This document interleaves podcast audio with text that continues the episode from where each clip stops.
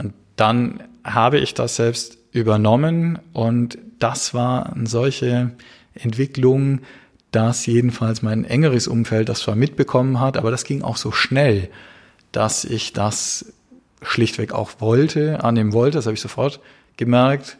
Ich wollte die Herausforderung, ich hatte richtig Bock drauf. Das größte Verfahren aller Zeiten, ne? Wann kommt es schon mal? Also nie, ne? Sonst wäre es nicht das größte Verfahren, aber auch sowas in dieser Art, in diesem Alter, das fand ich schon einfach cool. Du hast beruflich schon so einiges erreicht und fragst dich zugleich immer wieder mal, was will ich wirklich? Wie will ich leben und arbeiten? Dann bist du hier genau richtig. Ich bin Gina Friedrich, Career- und Life-Coach für Menschen, die ihre Zukunft bewusst gestalten wollen. Jeden Donnerstag bringe ich dir inspirierende, erfolgreiche und auch bekannte Persönlichkeiten aus der Business-, NGO- und Sportwelt. Sie alle teilen mit dir, was diese Fragen für sie bedeuten, wie sie mit Herausforderungen umgehen und ihren Weg gestaltet haben, um dahin zu kommen, wo sie heute stehen. Und nun lass dich inspirieren auf deiner ganz persönlichen Reise in Richtung der Zukunft, die du dir wünschst. Hallo aus dem fernen Japan. Dies ist Folge 38 des Make-It-Your-Path-Podcasts. Schön, dass du zuhörst. Im heutigen Interview lernst du Dr. Ingo Bott kennen, den ich vor einigen Wochen in Düsseldorf treffen durfte. Von seinem recht ungewöhnlichen Weg für die juristische Welt und wie er als promovierter Jurist recht jung Partner einer Kanzlei wurde, um dann seine eigene zu gründen, das erzählt er uns heute. Als Strafrechtsanwalt hat Ingo zum Beispiel gerade einen großen Erfolg im sogenannten Love Parade-Verfahren erzielt, welches von den Medien als größtes Verfahren aller Zeiten betitelt wurde. Ja, und nebenbei widmet er sich noch seiner Leidenschaft, dem Bücherschreiben. Dass es für Ingo beruflich mal in Richtung Strafrecht gehen sollte, das war ihm schon früh klar, aber dass er Anwalt geworden ist, das war überhaupt nicht absehbar. Und es ist tatsächlich einem Bruch in seinem Lebensweg geschuldet.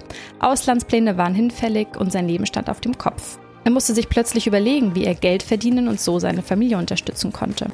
Wie er den Start als Anwalt ursprünglich als eine Art Fluch empfand und plötzlich erkannt hat, dass es ihm richtig Spaß macht, das teilt er mit uns.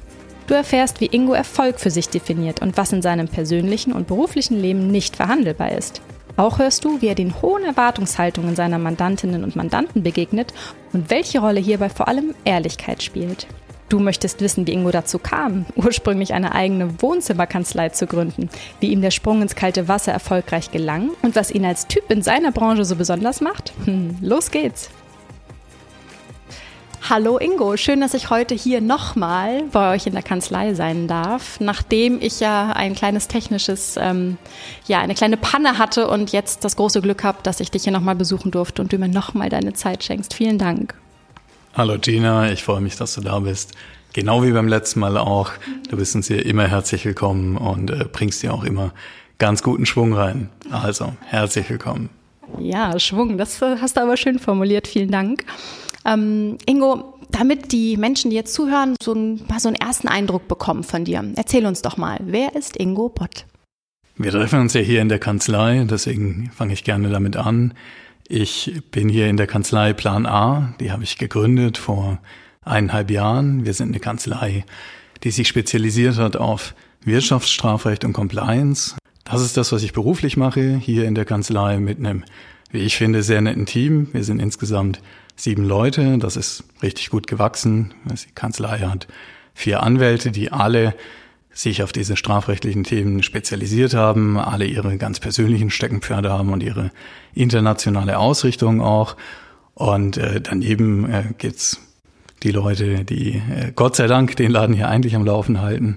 Und ich freue mich jeden Tag, dass ich hier sein darf und diesen Beruf ausüben darf.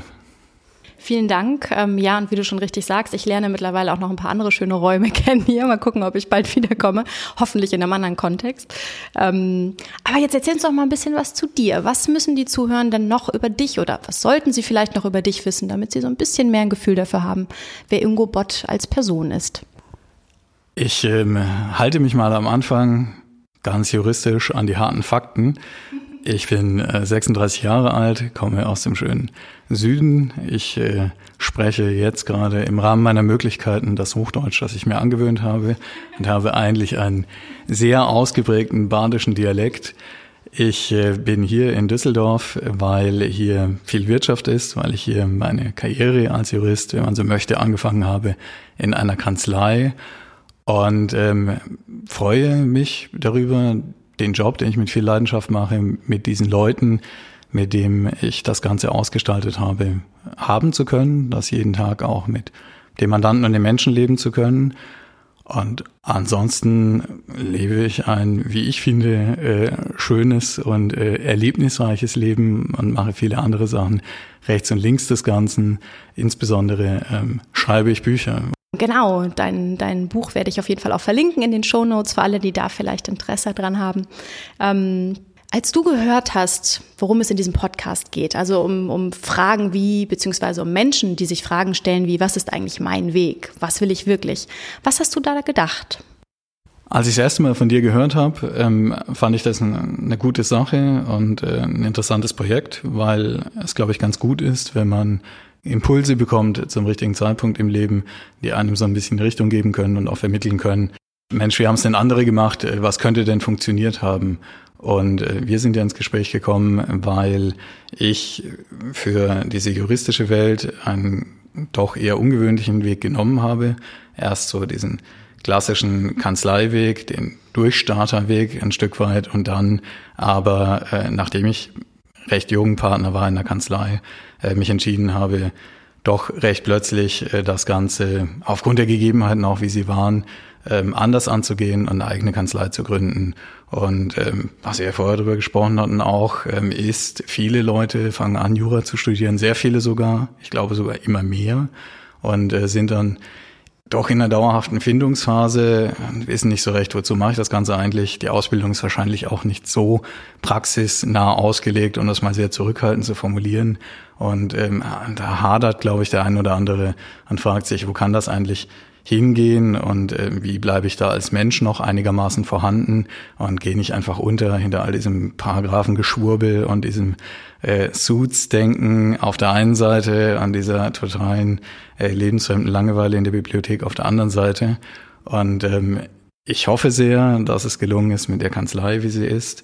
Natürlich vor allem für unsere Mandanten, aber auch für alle, die hier rumspringen, ein Umfeld zu schaffen, in dem man richtig gut leben und erleben kann und das im Miteinander. Das war mir sehr wichtig und damit hoffe ich vielleicht auch so ein Gegenmodell oder so einen eigenen Impuls zu haben. Und ich merke das freut mich auch sehr, es wird sehr angenommen. Richtig viele Praktikanten, die sich hier melden, wir haben auch immer wieder Referendare und das bringt so einen neuen Schwung rein und zeigt uns, dass wir da so ein bisschen auch den Nerv treffen, alle wie wir sind, an das diese Kombination aus, das kann auch alles Spaß machen und das kann trotzdem super professionell dazu dienen, erfolgreich zu sein für die Mandanten, mit den Mandanten, dass das was ist, was richtig funktioniert.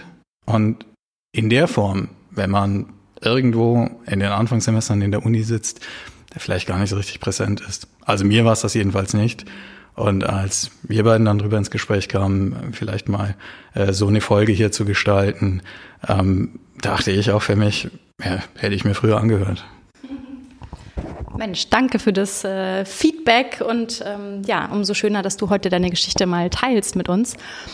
Wie bist du denn so vorgegangen? Hattest du einen Plan, als du damals tatsächlich so in diesen Weg gestartet bist? Also würdest du sagen, dass du dann einem Plan gefolgt bist oder ist das alles eher so passiert? Also so einen richtigen Plan bestimmt nicht. Ich mag Recht und Gerechtigkeit, das sind meine Leidenschaften. Ich finde das richtig spannend und gut, sich damit zu befassen und das ist schon mein Interesse. Also ich habe das studiert, weil ich es total fesselnd und faszinierend finde und mich auch interessiert, wie man das auf die Straße bringt, wie das im Leben aussieht, wie das Zusammenspiel mit Menschen ist. Und ich wusste schon früh, dass Strafrecht das ist, was ich machen möchte, weil es einfach das actiongeladene Rechtsgebiet ist, da passiert was. Ich kann das nachvollziehen, das an Anfang und Ende, irgendwas ist geschehen. Es geht um Freiheit, um Verteidigung von Rechten. Einer wirft was vor, man versucht rauszufinden, wie war das denn, was ist denn los? Und dann am Ende läuft das auf eine meistens faire Lösung raus oder auch auf ein hartes Verfahren. Das fand ich immer schon packend und habe deswegen nach dem zweiten Semester angefangen. Ich habe in Freiburg studiert und war, ich glaube, nach dem ersten Semester an einem Lehrstuhl für Staatsrecht und Rechtsphilosophie. Das fand ich interessant, aber Jedenfalls nach meinem zarten Empfinden war es so theoretisch, wie es klingt. Und ich wollte dann etwas mehr an dieses Leben, jedenfalls an das, was ich mir darunter vorgestellt habe, dass man im Strafrecht findet. Dann bin ich zum Max-Planck-Institut für internationales Strafrecht gewechselt als studentische Hilfskraft. Und da wusste ich schon, dass mir das wirklich Freude macht. Ich bin auch geblieben bis zum Ende des Studiums und hatte eine ganze Weile überlegt, da auch zu promovieren, mich dann anders entschieden und bin zum Strafrechtspapst, zu einem davon, gewechselt nach Passau und habe dort, Werner Bolke heißt der Typ, der mein Doktorvater ist und den ich sehr mag und schätze, und habe dort bei ihm viel gelernt über das Leben in der Uni, und das hätte ich mir auch gut vorstellen können, da zu bleiben. Also, dass das alles so in Richtung Strafrecht geht und Rechte insgesamt, dass mir das Spaß macht, darin zu arbeiten in irgendeiner Form, das war mir schon klar. Dass ich Anwalt geworden bin, war überhaupt nicht absehbar. Das war eher absolut den Umständen geschuldet. Das hatte sich, muss ich sagen, ursprünglich leider so ergeben, aus einem absoluten Bruch in meinem Lebensweg. Ja, ich erinnere mich daran, denn wir zwei haben ja schon mal gesprochen, du hast beim letzten Mal davon berichtet. Ich weiß nicht, ob du über diesen Wendepunkt nochmal, vielleicht mit ein paar Sätzen die Zuhörenden mitnehmen magst. Klar, wir sprechen hier ganz offen und es gehört zu meinem Leben dazu. Ich wollte nach dem Referendariat, das ist eine 2-jährige Ausbildungsphase, die sich ans Studium anschließt, eigentlich nach Südamerika. Ich war im Studium schon in Uruguay und hatte dort einen Lehrauftrag für Strafrecht. Und ich hatte auch richtig Bock, das anzunehmen und mir dann überlegt, eine Weile dort zu bleiben, weil ich gerne schreibe. Ging ich davon aus, das wird wahrscheinlich ein ganz angenehmes Leben. Ein bisschen Uni unterrichten. Ich mag die Mentalität dort und dann vielleicht einen Roman schreiben und einfach mal schauen, was das Leben so bringt. Ich hatte viel Glück in der Ausbildung und ganz gute Noten, und da hatte ich eine große Zuversicht, dass sich schon alles irgendwie fügen würde, und wollte auch für mich überlegen, in welche Richtung das denn geht. Vielleicht zur Staatsanwaltschaft, vielleicht doch in der Uni bleiben. Die Anwaltschaft, das war nicht so richtig auf dem Schirm. Dann hatte ich aber schon Uruguay geplant, als mein Vater sehr schwer, sehr plötzlich erkrankt ist und leider dann in eine lange Leidensphase gekommen ist, die 2,5 Jahre gedauert hat und an deren Ende er leider auch dann verstorben ist. Und ich war da sehr vor den Kopf gestoßen und musste einfach ganz spontan überlegen, auf sowas bereitet einem Leben nichts vor. Was mache ich denn jetzt? Wo soll das Ganze hinführen? Bis dahin war immer alles recht glatt gelaufen und ich hatte mich eigentlich auf die Zeit in Südamerika gefreut und so ein bisschen Selbstfindung zu betreiben. Ich war da auch noch ein vergleichsweise junger Typ, weil ich recht schnell war im Studium, und auch mit der Promotion hatte ich eigentlich das sorgenfreie Leben im Kopf, und dann war das von einem auf den anderen Augenblick auf den Kopf gestellt, weil mein Vater bedingt durch einen Tumor im Kopf einen Unfall hatte, bei dem man ihm dann diesen Tumor diagnostiziert hatte, kam das wirklich plötzlich, so von jetzt auf gleich. Das hatte sich vorher überhaupt nicht abgezeichnet. Und dann habe ich die Entscheidung gefällt, natürlich in Deutschland zu bleiben und meine Familie zu unterstützen. Und dann war das auch einfach eine Frage, wie das weitergehen soll, strukturell und ehrlich gesagt auch finanziell, weil ich bis dahin so viel Zeit in der Uni verbracht hatte und natürlich auch meine Familie dann unterstützen wollte, musste ich einfach überlegen, wie verdiene ich jetzt Geld, und habe dann beschlossen, konnte mir Gott sei Dank diese Entscheidung auch leicht machen, mich der Marktführerkanzlei anzuschließen im Wirtschaftsstrafrecht. Die ist hier in Düsseldorf.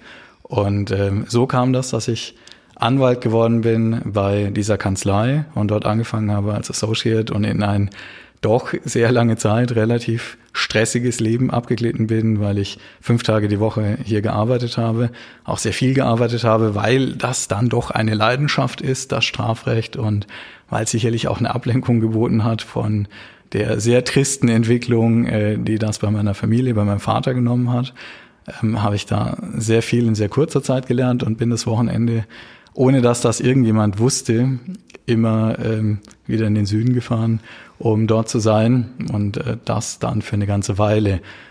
Und in dieser Zeit habe ich gemerkt, dass das nicht nur so eine Flucht ist, die mir auch gelegen kommt, weil ich es gut konnte, sondern dass das wirklich was ist, was mir gefällt und dass mir das Spaß macht, für Leute zu verteidigen, dass mir Spaß macht, mit den Menschen in Kontakt zu sein und für jemanden zu kämpfen. Und wahrscheinlich sogar noch wichtiger, dass es den Leuten auch Spaß macht. Also, dass das denen auch was sagt und dass die in Anführungszeichen Freude dran haben, mit mir zusammenzuarbeiten, so viel Spaß es eben machen kann, wenn man da sitzt und ein Problem hat. Danke für das offene Teilen dieser sehr persönlichen Geschichte. Ich hatte auch ein bisschen Gänsehaut gerade, als ich dir zugehört habe. Jetzt klingt es ja nach einer Zeit mit vielen Herausforderungen, vor allen Dingen, wenn eben der eigene Weg, den man irgendwie so vor Augen hatte, plötzlich nicht mehr der ist oder nicht mehr sein kann. Ich frage mich gerade mit all dem, was dir da so begegnet ist, dem du dich dann so ausgesetzt gesehen hast, was hat dir geholfen in der Zeit, tatsächlich trotzdem volle Kraft voraus, den Weg zu finden, den du jetzt gegangen bist, und auch weiter so nach vorne zu schauen und diese Power aufzubringen? Also zum einen war das sicherlich das Familiäre, das schweißt auch zusammen. So eine Entwicklung ist jedenfalls in diesem individuellen Fall war das so bei mir, bei dem, was meinem Vater passiert ist, in keiner Form irgendwie absehbar gewesen. Und wenn man dann so auf sich selbst zurückgeworfen ist, dann war das jedenfalls bei mir so, merken Menschen, ich jedenfalls, auch erst, was sonst wichtig ist. Und das war eine schwere Zeit, die auch mich sehr in Anspruch genommen hat, die, glaube ich, meine Mutter, meine Schwester, so wahnsinnig viele Kernfamilienmitglieder gibt's gar nicht, alle Leute da sehr gefordert hat. Das war zum einen diese, wenn man so möchte, Lebenswelt, die recht gut zusammengehalten hat, und das hat sicherlich auch so ein bisschen das aufrechterhalten. Und auf der anderen Seite habe ich gemerkt, dass es mir schlicht und ergreifend gut tut, auch andere Sachen im Kopf zu haben. Ich war wirtschaftlich darauf angewiesen, zu arbeiten, und Düsseldorf war dafür ein fantastischer Ort, weil man von hier mit so einer Sprinter-ICE-Verbindung in 2 Stunden schnell nach Karlsruhe, was so die nächstgrößere Stadt zu dem kleinen Dorf, aus dem ich komme, ist, fahren kann. Und so hatte sich das hier als so ein bisschen auch Gedankenalternative angeboten, den Kopf etwas frei zu bekommen und Sachen zu machen, die nicht nur mit Krankenhaus zu tun haben und dann zunehmend auch mit Tod und Sterben, sondern die mich gefordert haben.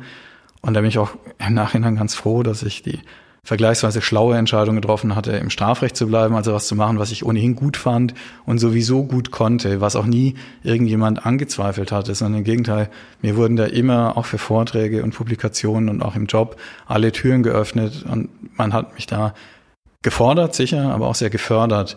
Und ich fand das ganz gut, und da keiner wusste, weil ich das keinem gesagt hatte, was ich sonst so im Leben mache oder wie die Lage sonst so aussieht, war das eigentlich ganz gut, einen ganz normalen Umgang zu haben, natürlich aus der Natur der Sache, und die Sachen auch gut machen zu können. Und dann natürlich auch Beziehungen, Freundschaften, das ganze private Umfeld, auch das rückt in solchen Situationen sehr zusammen. Und man sagt das ja schnell mal so, dass man dann erst merkt, wer die wahren Freunde sind, wenn was ist. Und da bin ich froh und stolz, auch so im Rückblick sagen zu können, das hat mich unglaublich gefreut und freut mich bis heute, weil so viele Leute, mit denen ich fest durchs Leben gehe, auch da waren. Und all das in der Summe, glaube ich, war so viel und auch so gut, dass angesichts all des Schlechten, was sonst passiert ist, ich das gar nicht so sehr präsent hatte. Ich habe natürlich geflucht, ja, selbstverständlich. Es war ja auch vieles Scheiße, und man kann es auch nicht anders sagen, aber in der Summe hat da auch vieles miteinander sicherlich auch reifen lassen Und jetzt ist gerade Marvin reingekommen, mit dem ich zusammenarbeite, der hier den Laden zusammenhält, mit dem ich damals schon in der anderen Kanzlei zusammengearbeitet hatte, weil er mein erster Sekretär war. Und dann irgendwann, weil ich so viel abwesend war, so viel draußen war, um zu telefonieren im Krankenhaus zum Beispiel, das auch wusste, wie meine sonstigen Umstände waren, und auf den ich mich auch so sehr verlassen konnte, dass wir heute noch, 8 Jahre später, zusammenarbeiten, jeden Tag. Jetzt muss er Ja sagen. Jetzt muss er, ja, macht er auch. Ja, steht im Arbeitsvertrag. Ja, irgendwas ist. So, er ist zurück. Ingo, jetzt hast du ja eben so ein bisschen nochmal aus der Zeit erzählt. Gab es mal eine Phase, in der du vielleicht auch gezweifelt hast daran, dass das der richtige Weg war? Also ich entschuldige mich zunächst mal und heiße herzlich willkommen im Leben einer Strafrechtskanzlei. Ich musste gerade rausrennen, um ein Telefonat entgegenzunehmen. Und zu deiner Frage, also so richtig Zweifel, nachdem ich angefangen hatte, als Anwalt zu arbeiten, gab es dann ja schon immer mal, dem Grunde nach, ich glaube, es ist ganz normal, dass man einen Job anfängt, in dem es auch andere Profile gibt, wie zum Beispiel Staatsanwaltschaft oder was bei mir immer so ein Thema war, doch in der Uni bleiben. Aber im ganz Wesentlichen war ich gerade anfangs schon auch darauf angewiesen und habe dann auch Feuer gefangen und das mit Leidenschaft gemacht. Und diese Rechtspraxis und diese Strafverteidigungspraxis, das hat schon recht schnell verfangen. Und da ich das vorher nicht so richtig auf dem Schirm hatte, im Referendariat und auch in der Ausbildung bis dahin, also im Studium zum Beispiel, war das schon was Neues, was mich mitgerissen hat. Und das hat mir dann so gefallen, dass das auch die Leute gemerkt haben, mit denen ich zu tun hatte. Und das ist, glaube ich, ganz oft so, wenn man was gerne macht, wenn man was gut macht und das mit Leidenschaft macht und dann auch das gespiegelt bekommen, dann kommen Erfolge dazu. Ich habe kann ich sagen, bis heute noch keinen Fall verloren, im Sinne von keiner meiner Mandanten, den ich vertreten hatte, hat bisher jemals eine Verurteilung bekommen. Manche sagen so, da waren sicherlich Entscheidungen dabei, die waren etwas kniffliger, aber am Ende ist das tatsächlich alles gut ausgegangen und dann bekommst du natürlich auch so eine Rückmeldung und man reift dann sehr schnell und das wird wie eine Eigendynamik, die sich dann entfaltet. Und insofern gab es gar keinen Anlass bis heute, das in Frage zu stellen, zumal es mir andere Bereiche nicht verschließt. Insbesondere jetzt mit der eigenen Kanzlei, die ich haben und anführen darf, ist es so, dass das auch mit dem Leben eine ganz gute Verbindung erlaubt und das nicht nur so ein stures Abarbeiten zu Bürozeiten ist, sondern ganz, ganz vieles von dem, was ich mache, jeden Tag, mache ich einfach super gern, weil es mich interessiert. Und auch wenn ich davon nicht leben könnte und irgendeinen anderen Erwerbsjob hätte, würde ich das trotzdem machen und wissen wollen und fände das alles spannend und interessant. Und das ist, glaube ich, mit das Beste, was man so über seinen Job sagen kann, wenn das so Hand in Hand geht.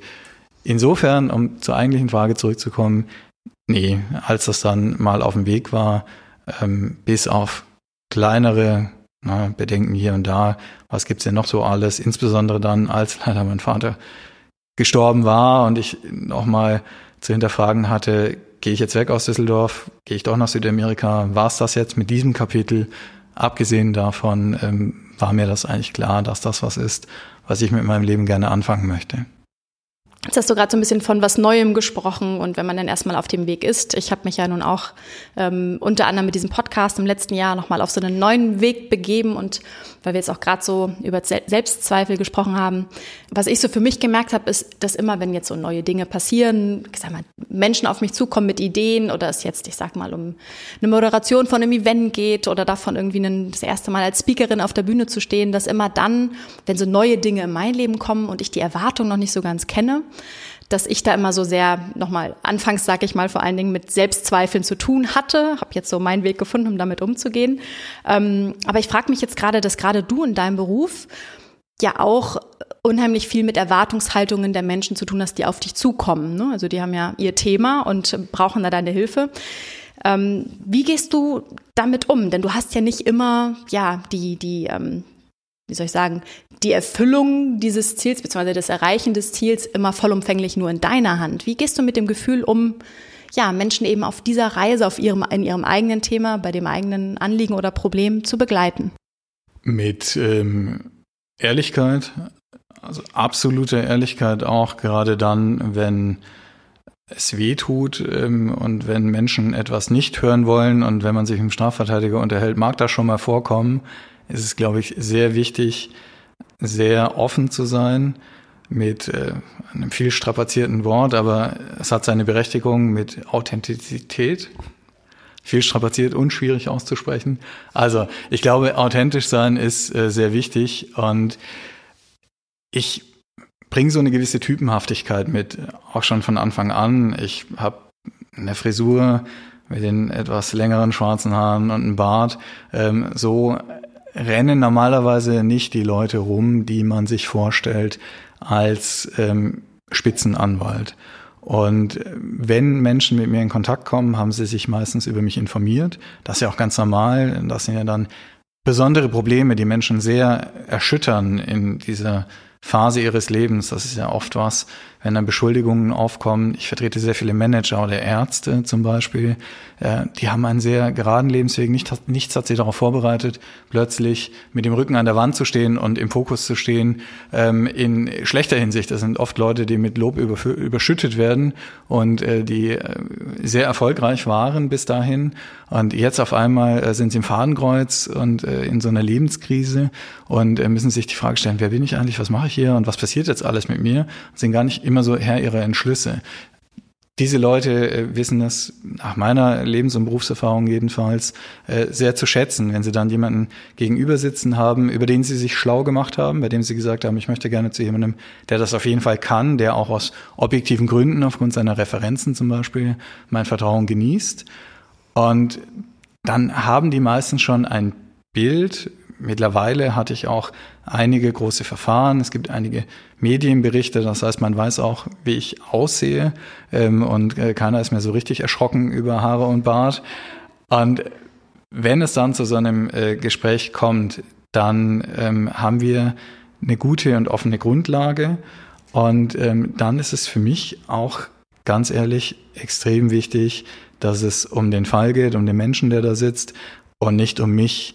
Insofern habe ich da mit Nervosität oder Vergleichbarem offen gestanden gar nicht zu kämpfen, weil das keinem weiterhilft und mir liegt das. Mich interessiert das dann zu verstehen, was erstmal das Problem ist, wo das Ganze herkommt, was passiert sein soll, sein könnte, wo das Ganze hingeht.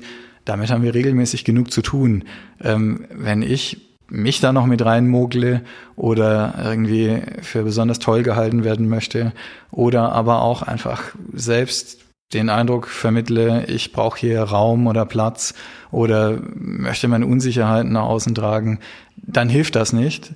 Und ich bin da ganz froh, weil das authentisch ist, dass ich das nicht habe. Und das Gleiche gilt für Vorträge, für Vergleichbares. Das liegt mir. Ich weiß, was ich tue. Ich mache das gern. Menschen merken das und das gibt dann recht schnell ein gutes Miteinander. Vielen Dank. Ich habe jetzt gerade nur so nochmal aus meiner Perspektive gedacht, jetzt bin ich als Coach ja nicht diejenige, die am Ende die Lösung parat hat, sondern Menschen eben dabei begleite, ihren Weg zu finden oder ihre Antworten zu finden, Dinge anders zu beleuchten, zu reflektieren. Und ich habe mich halt da gerade so persönlich gefragt, wie das ist, wenn man diese Verantwortung spürt. Und ja, war spannend, dir da gerade mal zu lauschen, wie das für dich sich so anfühlt. Und jetzt hast du vorhin schon mal das Wort Durchstarter kurz erwähnt und dass du vor allen Dingen ja gerade erst einen Fall von großem öffentlichen Interesse ja positiv für dich entschieden hast. Was bedeutet denn für dich Erfolg? Erfolg im Job, weil das ja so der Kontext ist, in dem wir gerade miteinander sprechen, bedeutet für mich, dass ich das tun kann, dass mich das Leben das tun lässt, was mir Freude macht.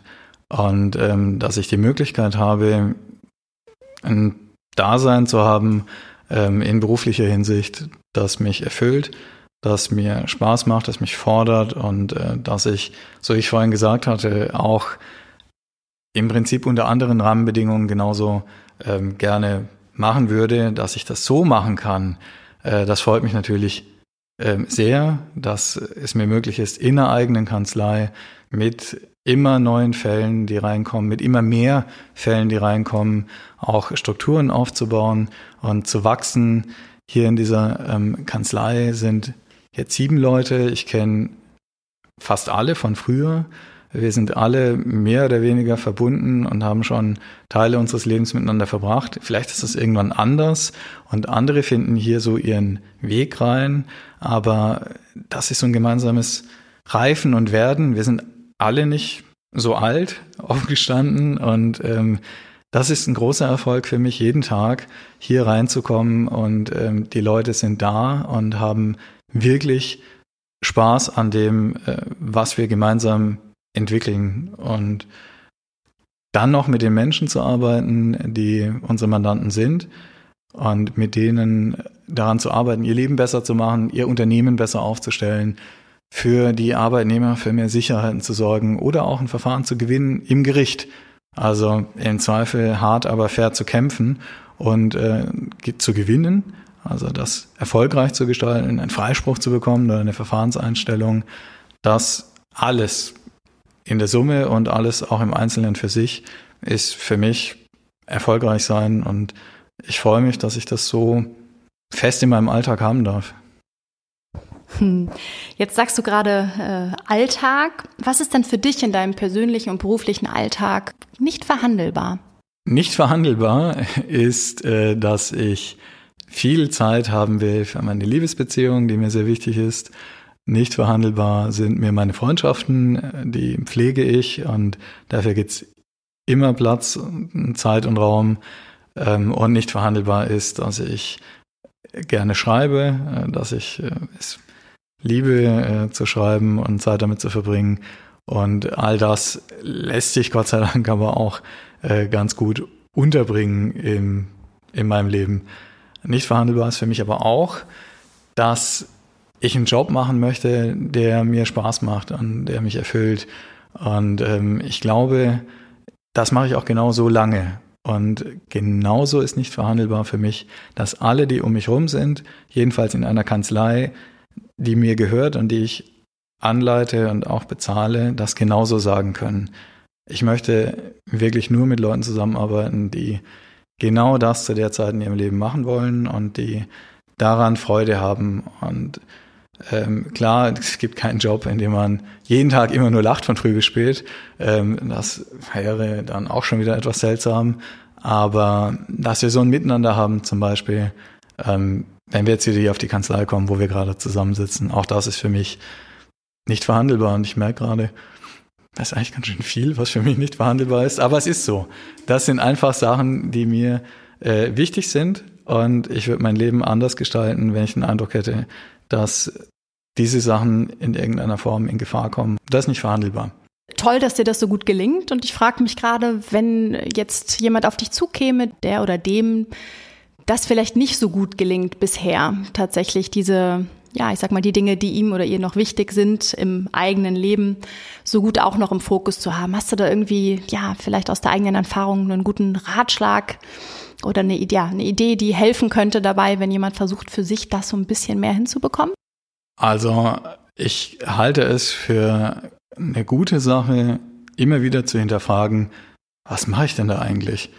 Und sich die Frage zu stellen, wo komme ich her? Was mache ich gerade? Wo führt das möglicherweise hin? Ist das alles was mich erfüllt? Bin ich mit Menschen, die mir Freude machen, die mir auch gut tun? Ist das eine gute Gesamtgemengelage einfach? Ich glaube nicht, dass es wahnsinnig glücklich macht, das in Permanenz zu tun und so eine Globaloptimierung zu betreiben, aber einfach so ein bisschen sich zu hinterfragen und was mir viel hilft, auch Menschen um sich rum zu haben, die einem so einen Referenzrahmen geben, wo man sagen kann, ey, wie siehst denn du das? Und was würdest denn du machen? Was rätst du mir?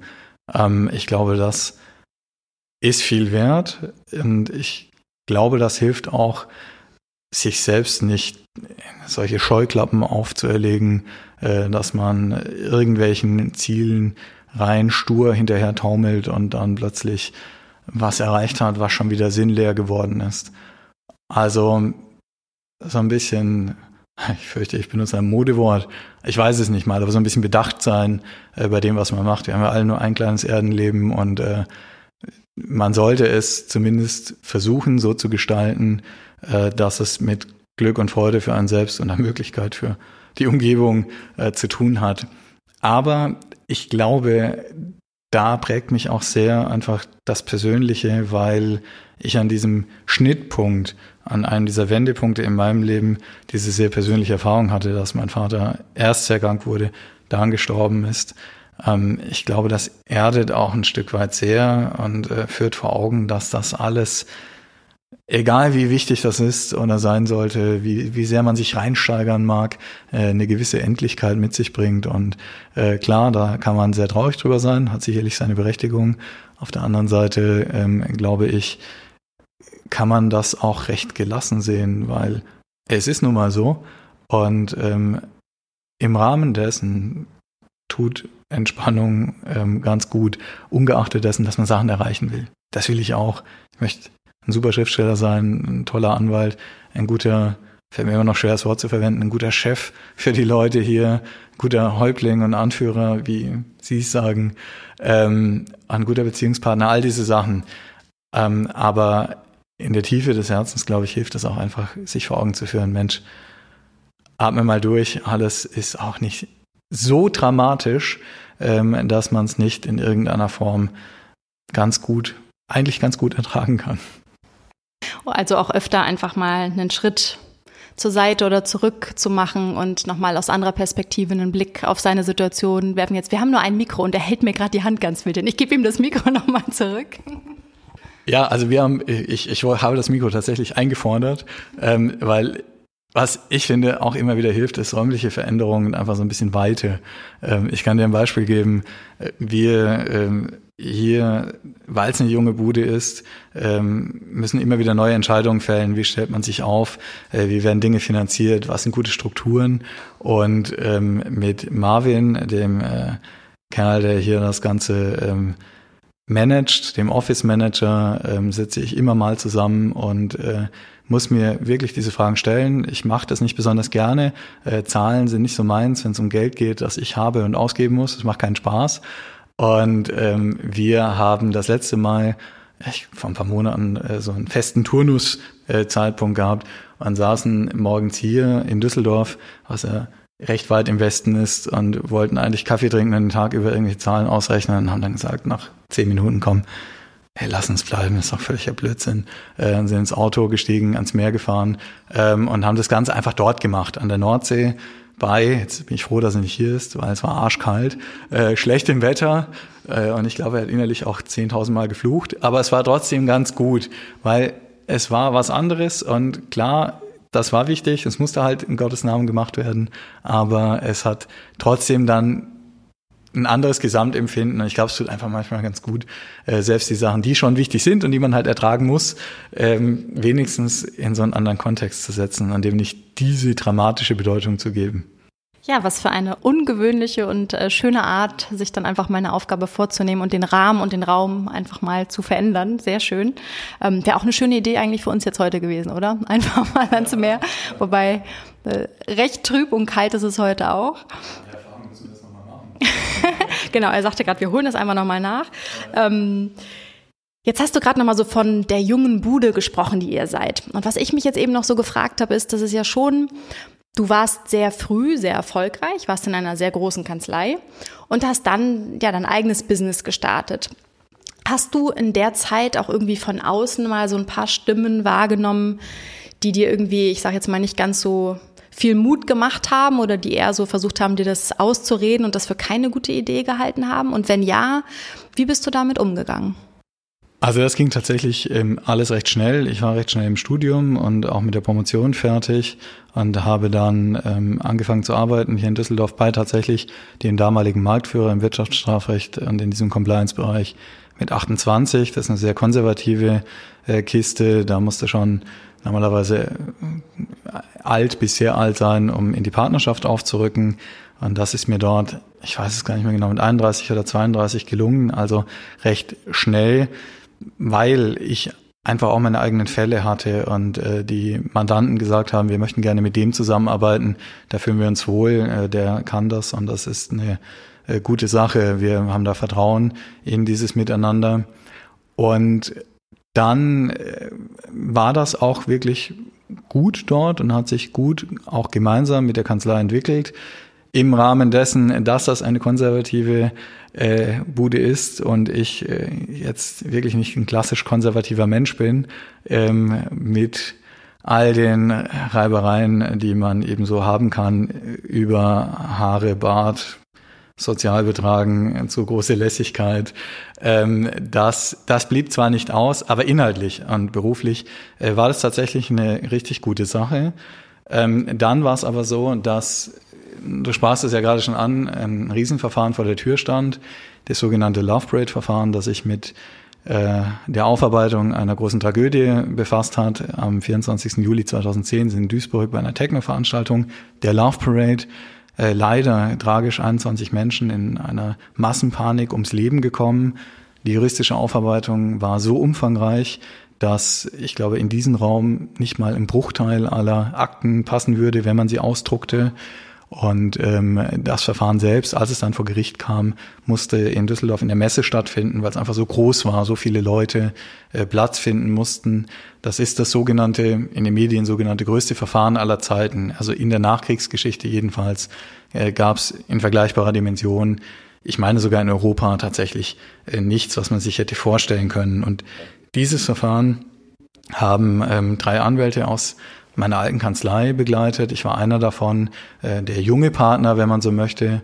Und als dann der Mandant, der sogenannte Hauptangeklagte, der dem Verfahren seinen Namen gegeben hat, weil er der älteste Angeklagte war, eine Woche vor Verfahrensbeginn die anderen beiden entpflichtet hat, musste ich tatsächlich eine Entscheidung fällen, wie das Ganze weitergehen soll, wer ich sein möchte, auch als Anwalt, und habe mich dann entschieden, als sein einziger Wahlverteidiger an der Stelle das Verfahren zu führen, die Verteidigung zu übernehmen, und musste dann da hingehen und nicht mit einem großen Verteidigerteam, wie das die anderen teilweise hatten, sondern links alleine neben ihm sitzend das bestreiten. Das war so ein Sprung ins kalte Wasser, der sich für mich, weil das alles so plötzlich kam und nicht unmittelbar vorhersehbar war, also die Woche vorher als Beispiel, als er fragte, ob ich das auch alleine machen würde, war ich noch in Kolumbien für einen Vortrag. Ich hätte damit überhaupt nicht gerechnet. Ich dachte, das Verfahren fängt an, ich komme zurück und dann bin ich einfach einer von dreien, beziehungsweise mit Sicherungsverteidiger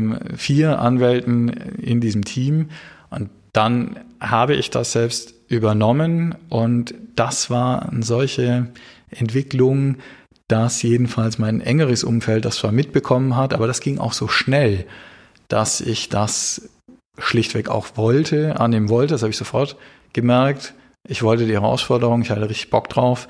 Das größte Verfahren aller Zeiten, ne? Wann kommt es schon mal? Also nie, ne? Sonst wäre es nicht das größte Verfahren, aber auch sowas in dieser Art, in diesem Alter, das fand ich schon einfach cool.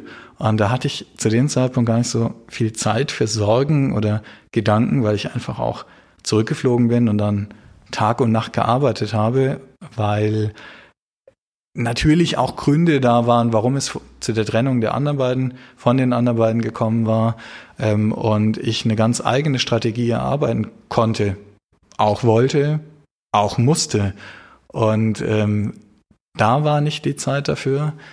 Und dann hat das gut geklappt mit dieser Verteidigung, und ein paar Monate später hatte ich, gerade weil in dieser kleinen Branche, in der ich mich bewege, mich das doch sehr schnell noch bekannter gemacht hat, gerade weil dann auch Angebote anderer Kanzleien da waren, auch richtig spektakuläre Angebote, und auch von meiner alten Kanzlei ein sehr gutes, ein sehr faires Angebot nochmal auf dem Tisch lag, nochmal die Konditionen ganz anders anzupassen, musste ich für mich fragen, was mache ich jetzt eigentlich? Das war vielleicht so ein Moment, wo ich tatsächlich zu hinterfragen hatte, wohin soll das eigentlich alles führen? Und da stand dann aber auch sehr schnell für mich fest, dass wenn es so viele Möglichkeiten gibt, sich Kanzleien anzuschließen, ich einfach nichts davon mache und einen eigenen Laden aufmache und einfach mal gucke, was passiert.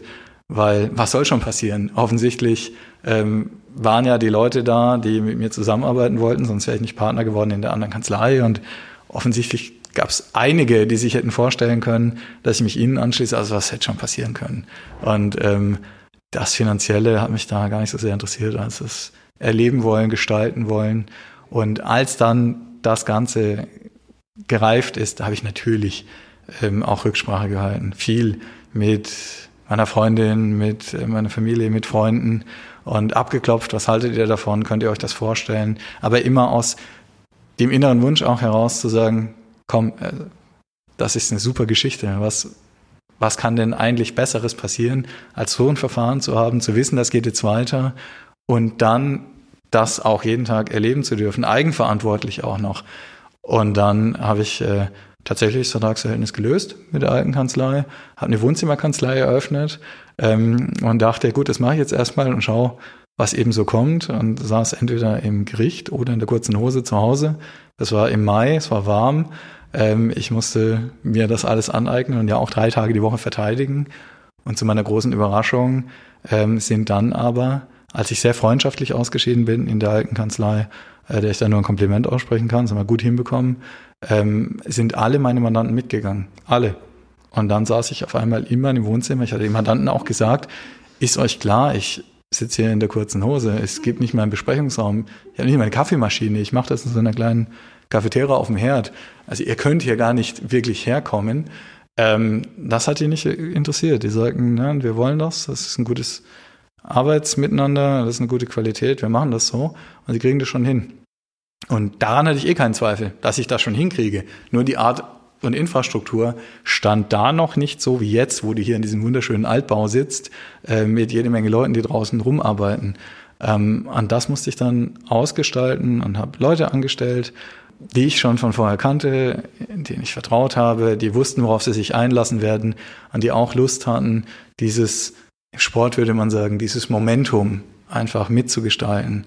Und all das war dann auch schon wieder so viel in so kurzer Zeit und ging so gut, dass es auch da gar nicht zwingend die Gelegenheit gab, das zu hinterfragen. Also ich mache das im Kleinen ständig. Ich hadere auch mal mit Entscheidungen, die im Kleinen zu treffen sind. Dann spreche ich natürlich mit meiner Freundin oder mit meinem besten Freund, der Richter ist in München und damit auch in diesem Juristischen ganz gut verankert. Ich spreche viel mit Marvin, dem Typen, der hier die Kanzlei mit mir ausgestaltet. Aber im Großen und Ganzen, ich muss das ja nicht machen. Ich mache das aus reiner Freude, weil es mir Spaß macht. Und vieles davon funktioniert hier, weil mir diese Sachen Spaß machen. Und deswegen mache ich das tatsächlich ohne großen Zweifel daran. Ja, also toll, wenn die Menschen einem so vertrauen und tatsächlich einen so unterstützen. Und was ihr nicht sehen konntet, ist, dass hier der Ingo gestrahlt hat, während er gerade davon erzählt hat. Und deswegen kaufe ich die Gina auch. Ja, hat sie auch tatsächlich. Nein, aber es ist schön, einfach zu sehen, dass jemand so viel mit so viel Freude tatsächlich erzählt aus seinem Alltag und vielen, vielen Dank dafür. Und vielleicht abschließend nochmal die Frage, auf diesem bunten Weg, den du bis heute gegangen bist, was hat dich am meisten überrascht? Also ich nehme das auch wieder im beruflichen Kontext und kann dir sagen, auf jeden Fall das Vertrauen der Menschen, weil es ja eine Sache ist, gut zu sein in seinem Fach und auch zu glauben, dass man ein guter Anwalt ist. Die andere Sache ist, dass Menschen das dann wirklich annehmen und dass das auch klappt, also dass man das auch zusammen wirklich hinbekommen kann, insbesondere im Love Parade Verfahren mit dem Mandanten war das spannend, dass er sagte damals, ich gebe diesem Typen eine Chance, ich möchte das mit dem gemeinsam machen, obwohl der für einen Anwalt blutjung ist. Mein Mandant im Love Parade Verfahren war genau doppelt so alt wie ich, also über 70. Und das hat mich schon überrascht, dass Menschen dieses vergleichsweise Wagnis angehen und sagen, es geht hier um meine Freiheit. Das ist vielleicht eines der wichtigsten Kapitel in meinem Leben, bestimmt nicht eines der besten. Das mag Familie, Freunde oder sonst was betreffen, aber es ist halt trotzdem wichtig, weil dieses Verfahren, und zu mir kommen ja oft große Verfahren, das wird mich und mein Leben sehr prägen. Das hat mich überrascht, dass Menschen sagen, das ist kein 0815 Anwalt, ist anders und genau das möchte ich, weil ich das vorher einfach nicht wusste. Also ich komme aus keiner Anwaltsfamilie oder so, sondern aus sehr normalen, in Anführungszeichen, Verhältnissen.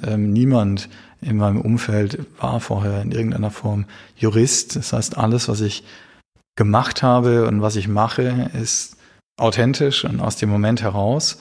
Und dass das funktioniert, dass das wirklich auch Menschen annehmen, das hat mich überrascht und gefreut. Und wenn ich heute versuche, hier in der Kanzlei den anderen, die jetzt hier mit mir arbeiten, von mir angestellt sind, klarzumachen, wie das aus meiner Sicht funktionieren kann, merke ich das manchmal sogar erst, dass das alles gar nicht so selbstverständlich ist, wie ich es empfinde. Aber auch da geht es im Wesentlichen darauf zurück, zu sagen, mach es so, wie du es für richtig hältst, kommuniziere Zweifel, wenn du welche hast, und eine klare Linie, weil das ist das, was die Leute brauchen.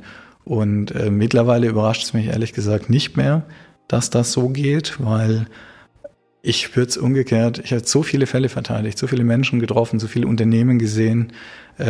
Ich würde es auch genauso haben wollen, dass da jemand sitzt, der sehr gut ist, aber auch als Mensch greifbar. Aber ganz am Anfang war ich schon natürlich überrascht, dass das ja klappt, dass das so eine Rückmeldung gibt, weil es ja wirklich um viel geht für die Leute. Ja, Mensch, herzlichen Glückwunsch genau dazu dann und weiterhin so viel Spaß und Freude, wie ich das jetzt hier wahrnehmen konnte. Und vor allen Dingen vielen Dank für dieses zweite Gespräch. Es wird wahrscheinlich nicht das letzte sein, das haben wir ja vorher schon gesagt. Aber ja, vielen, vielen Dank, dass ich heute hier sein durfte und alles Gute für dich weiterhin. Sehr gern und dir natürlich auch nur das Beste für deinen Podcast und den Hörern für ihre Entscheidungen, die ebenso irgendwann anstehen mögen. Genau, liebe Grüße an euch zu Hause. Bist auch du gerade auf der Suche nach der nächsten Herausforderung? Gern unterstütze ich dich bei der Suche nach dem nächsten richtigen Schritt. Melde dich hierzu gern bei mir unter coaching@gina-friedrich.com. Ich freue mich auf dich.